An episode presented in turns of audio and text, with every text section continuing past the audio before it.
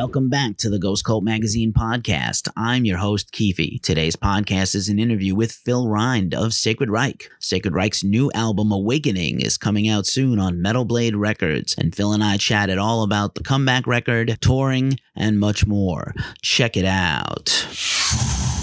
Phil from Sacred Reich, man, you're hanging out with the Ghost Cult Magazine podcast. How are you doing? Doing great, man. Thank you so much for having us. Oh man, I'm so stoked to talk to you about the brand new album Awakening coming out on Metal Blade Records. Uh, it is a fantastic record. Anybody who has followed the band, as well as new fans who will invariably pick up, is gonna absolutely go nuts for this album. Well, thank you so much, man. We're really, uh, we're really pleased the way that it came out. Really excited for people to hear it. Yeah, man. And I know this has been, you know, many years in the offing and you guys have been active, you know, pretty regularly for a long time, but uh almost 25 years since the last record Heal. Uh and great to have you back with Metal Blade. Take us through a little bit of this sort of last few years leading up to this record and how we got here. Um, so we got back together about 2007, started playing shows and been playing shows pretty consistently since then. And the number one question was always like, hey, when are you going to make a record? You make a record? And the answer was always no. Because, I mean, frankly, we just didn't have any songs. So, in the last year and a half, it changed. Like, somehow we, the songs came back. So, um, you know, it's just like, it's obvious when the songs are back, and here we are. And we talked to Metal Blade and said that we'd like to make a record, and they were into it, so we did a deal with them, and and then we just started writing the songs. And uh, you know, we've had a couple lineup changes in the meantime. We wrote um, the first new song for the record was "Divide and Conquer," and that's when Greg was still with us.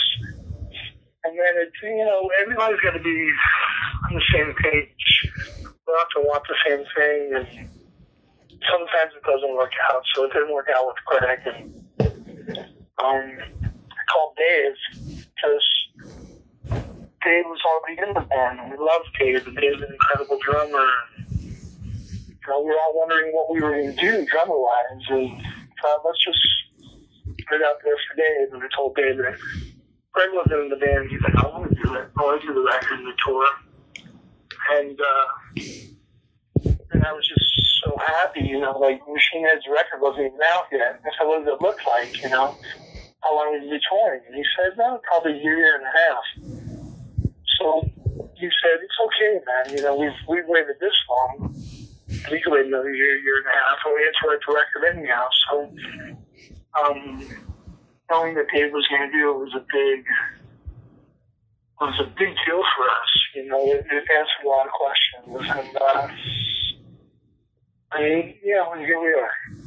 Awesome, man, and you know, uh, it's it's really uh, telling that you know Dave kind of jumped on board, and he's not just an incredible drummer, and maybe if it's possible, a little underrated, but I think he's in, in amazing. He's also a fantastic musician, plays guitar himself, can write songs. Like he's a, a tremendous, you know, he's he's grown so much in the time since he was in Sacred Reich the last time as a as a musician that it's it's pretty incredible to have him back with you. It really is. And it was funny when we were recording, Wiley said, God, you know, I forgot how great of a drummer Dave was. And I was like, don't forget, too, that it's been 23 years and he hasn't been standing still. He's been going forward. So, uh, yeah, it's really great. It feels really great to have him in the band. And we did like a four week tour in May, and everybody was just getting along really well. And it just felt so right. So we're, we're really pleased.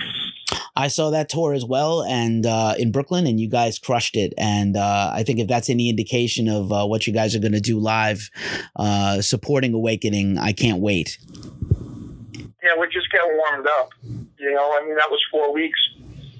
We're going two weeks in uh, August in Europe, and then we have eight weeks with GWAR starting in September and then we go straight to five more weeks in Europe. I mean, we just get better and better and better as we play. So I'm just really looking forward to it because we're just getting started. Right on. And, uh, you know, in addition to Wiley, who's also tremendous and underrated, I think Joey has also brought a lot to the band coming in. Uh, the chemistry with you guys is really hot. Um, eh, what did Joey get to contribute to the record at all? Joey just came in and played guitar, and uh, he was, you know, part of the process during the demo process. He played guitar on the demo, so he's familiar with the songs and, and part of that harmony thing that we have going on in the uh, in Salvation. We had talked about. He started playing that, so his talent on guitar is really gonna open up a lot of stuff for us as far as what we can play as a band. It opens up all those harmonies and all those melodies and other things that we weren't able to pursue previously.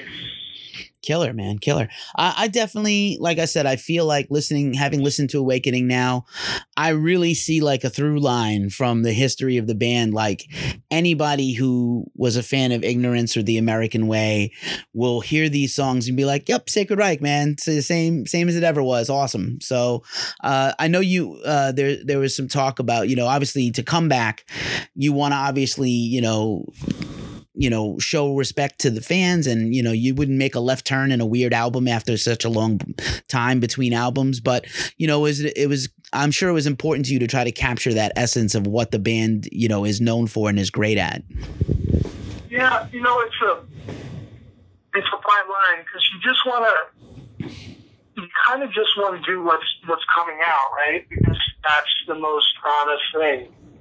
Luckily what came out was something that's representative of who we are, who we've been, where we are now. I think we have a friend that name's Trey Beasley, and he was the, the head of the fan club, the One Nation fan club, for a long time. And he's, you know, a huge fan and, and a friend of ours. He said, I think I sent him Divide and Conquer first. He goes, I don't know how you did it, but sounds like Sacred Reich, but it also sounds current you know. So I guess what we're trying to do is just who are we right now? This is what we're doing right now. So it makes sense, but it pushes it one step further. Word. Uh, I also have to say, you know, while we're, uh, you know, heaping praise on the rest of the guys, you also turn in a tremendous performance on this album. I, I was really blown away by the vocals. Uh, you're always very strong, had a very strong voice uh, as a singer for metal, but man, your uh, vocals on this record are ridiculous. They're so good. Thank you very much. Yeah, man. Yeah, I think I'm singing better than I ever have. I don't know why. I think it's mostly just because I'm comfortable where I'm at. Um, I think singing on the record really taught me a lot. At first, I was trying to push and force things too much. I think when I just relaxed and let it happen, it was better. So I think it's a, a good lesson for me. Right on. And I know at the show you gave a specific shout out to Arthur, the producer, Arthur Rizk, who's a tremendous producer of a lot of uh, modern and legendary bands. Uh, what was it like working with him? It's kind of a brand new uh, voice in the room with you. It was really great. Um, you know, when we were talking about we wanted to do the record, there were a lot of names and stuff coming out. The thing I liked about Arthur was he didn't really have like a sound per se. I think the different bands that he works with all have their own individual thing. So that was really cool. When I spoke to him and he said, you know, kind of what are you guys shooting for? And we were like, kind of Heaven Hell's Mob Rules. And he said Martin Birch is one of my favorite producers. So he's a young guy, but he totally knows his history. He really knows his history. And he's a really cool dude. He has great ideas. He's a great musician. And he added quite a bit to the record. Mean, he really did. His ideas were used uh, early and often. And I would always joke with him. I said, "You're coming on at the perfect time. Just 20 years ago, 25 years ago, no one would have listened to you." And uh, so he came along at the perfect time. It was really a great experience working with Arthur and also John, who engineered the record, who runs the studio. He has a really great technical ear and really knows how to get the things that we were looking for. So the combination of him and Arthur really was really was outstanding. Right on, man. I love to hear that uh, collaborative spirit is in there. Yeah, I totally agree about Arthur. He's definitely got like an old soul for a young guy as a producer, and he's already Yeah, put I love it. he's already got some incredible credits for a pretty young guy. It's kind of crazy. Um, I think he's going to be the next big thing producer guy. yeah, for sure. If he isn't already, he is. Yeah. Uh, so great that you guys got to work with him. Um, yeah, man. Like I said, I really love the album. It's really deep. There's nothing. There's no songs to skip. It's tight the whole way through. You know, you mentioned Divide and Conquer. Obviously, the title track is sick. I love Manifest Reality, Killing Machine, Death Valley's pretty cool. It's kind of like a, uh interesting uh, nod to your home state there. Um, do you have a favorite song on the record? Um, I like Salvation a lot. I like Manifest a lot. I like Valley. I like Something to Believe, which changed a great deal from when we started writing it. And when we got in the studio, it kind of morphed and turned into what it was. And Arthur brought a lot to that song. It was kind of different for us. Um, I don't know. I, I pretty much like all the songs. And, and what my favorite is changes from time to time, but I really like Salvation a lot.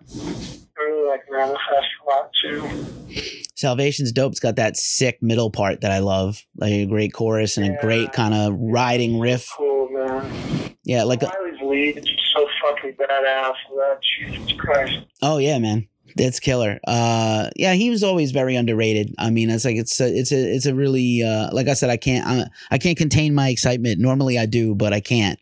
Um, I'm really pumped. I'm really pumped for this for people to hear this record, and um, I think it's also a very uh, you know interesting time in the world to have Sacred Reich as a band back in at their full power. You know because you know you guys were always like a very a voice of reason. Um, you know not strictly political, but just in general about the state of affairs of the world and as commentators on that and what a shit state of affairs we're in in 2019 everywhere, man. Like you know no pun intended, but uh, I think it's important to have a voice like yours back contributing, you know what I'm saying, to to people's minds and to get people thinking and not just like, oh, that song is awesome. It's about killing everything. No, man, let's have some right. let's have some deep discussions about stuff, not just, you know, demons and wizards and swords. You know? You know, it's interesting. I, I, I see a lot of the comments, and some people are like, I don't care what the fucking word says, I just want to rock. And that makes me laugh. You know, but that's how some people are. And other people are really drawn to the lyrical content and the ideas behind the band. And, and that's awesome, too, because I take a lot of time and care, you know, putting it out there. And I think overall, the attitude of the record is, is hopefully encouraging and hopeful. Because I think when you said like we're in the middle of a shitstorm in so many ways that we are, and if we want to focus on that stuff, it's obvious that it's all there. But the thing to be hopeful and, and positive and looking forward is no matter how shitty things are at the time, we know it's going to change, and that's good. So we just have to work towards that. We have to continue to be positive and focus on the positive. Right right on.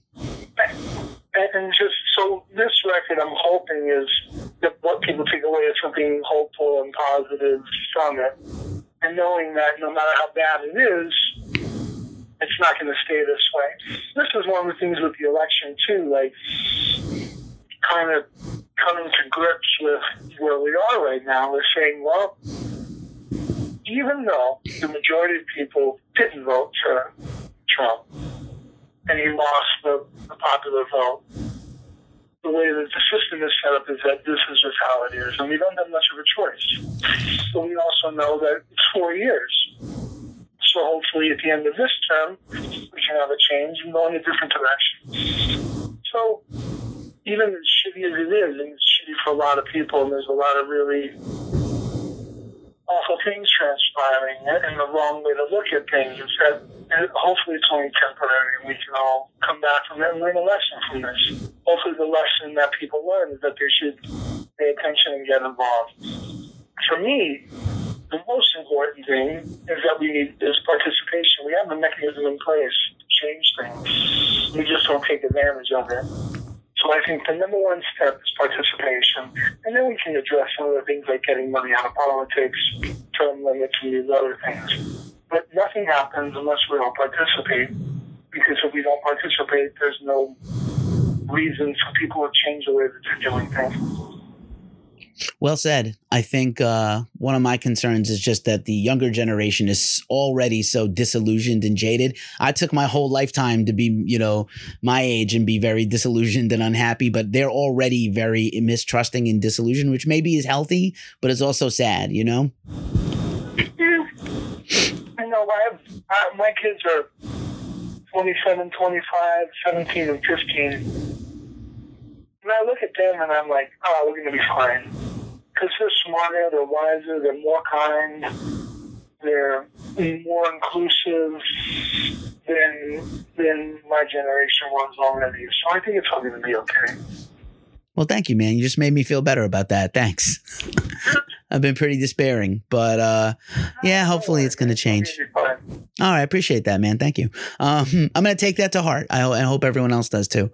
Um, as we wi- as we wind this down, man. Uh, you got a lot on tap touring, a lot of big plans. Uh, what is uh, on the horizon that you can talk about?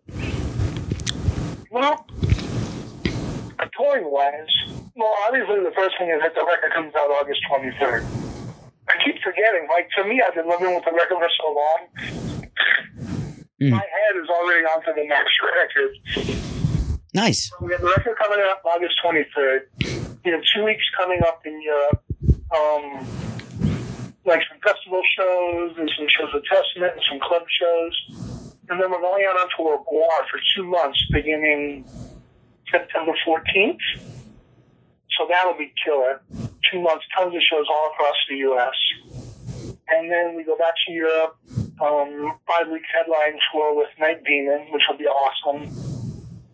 And then next year in um, February, we're going to Australia. March, we're going to South America, and then we'll be back in the U.S., back in Europe, and just touring through the rest of 2020. Killer. And I think you guys are on the mega cruise too, right? Well, unfortunately, it conflicted with the GWAR dates. ah. Oh, that's a bummer, but still n- nice that you were included to begin with. That looks like a fun time. Yeah, it was very nice to even be part of. Yeah. Right, of course. And, uh, you know, and of course, all the best to Dave. I hope Dave makes a full recovery. That's a bummer. For Yeah, he's a fighter, and he always has been and um, we need our heroes in in one piece. It's getting tough, man. I'm getting older. Some of my heroes are retiring or passing away, and you know it makes me sad. But I'm glad we got you guys back from. You know, you weren't inactive. You certainly would have been back for a long time, almost 15 years back active, doing tours and you know occasional big shows and everything. But it's really sweet to have this record coming out right now, and I'm super encouraged to hear you say that maybe there'll be another one after. That's amazing. Oh yeah, most definitely will be another one, another one after that. So. All right. Phil Rind, man, the the legend from Sacred Reich. I'm so stoked. Thank.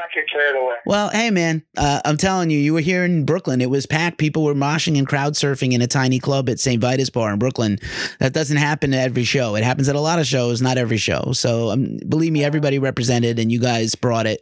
So, thank you very much. Uh, much appreciated to have you hanging out with Ghost Cult today. Awakening is the record, August 23rd on Metal Blade Records. Thank you for spending some time with me, Phil. I appreciate it. Oh, it's my pleasure, man. Thank you so much. Thanks for checking out today's podcast. Follow, like, and subscribe wherever you hear these podcasts. Also, check out Ghost Cult Magazine on social media Facebook, Instagram, Twitter, and YouTube. And finally, check us out at ghostcultmag.com. We're out. Peace.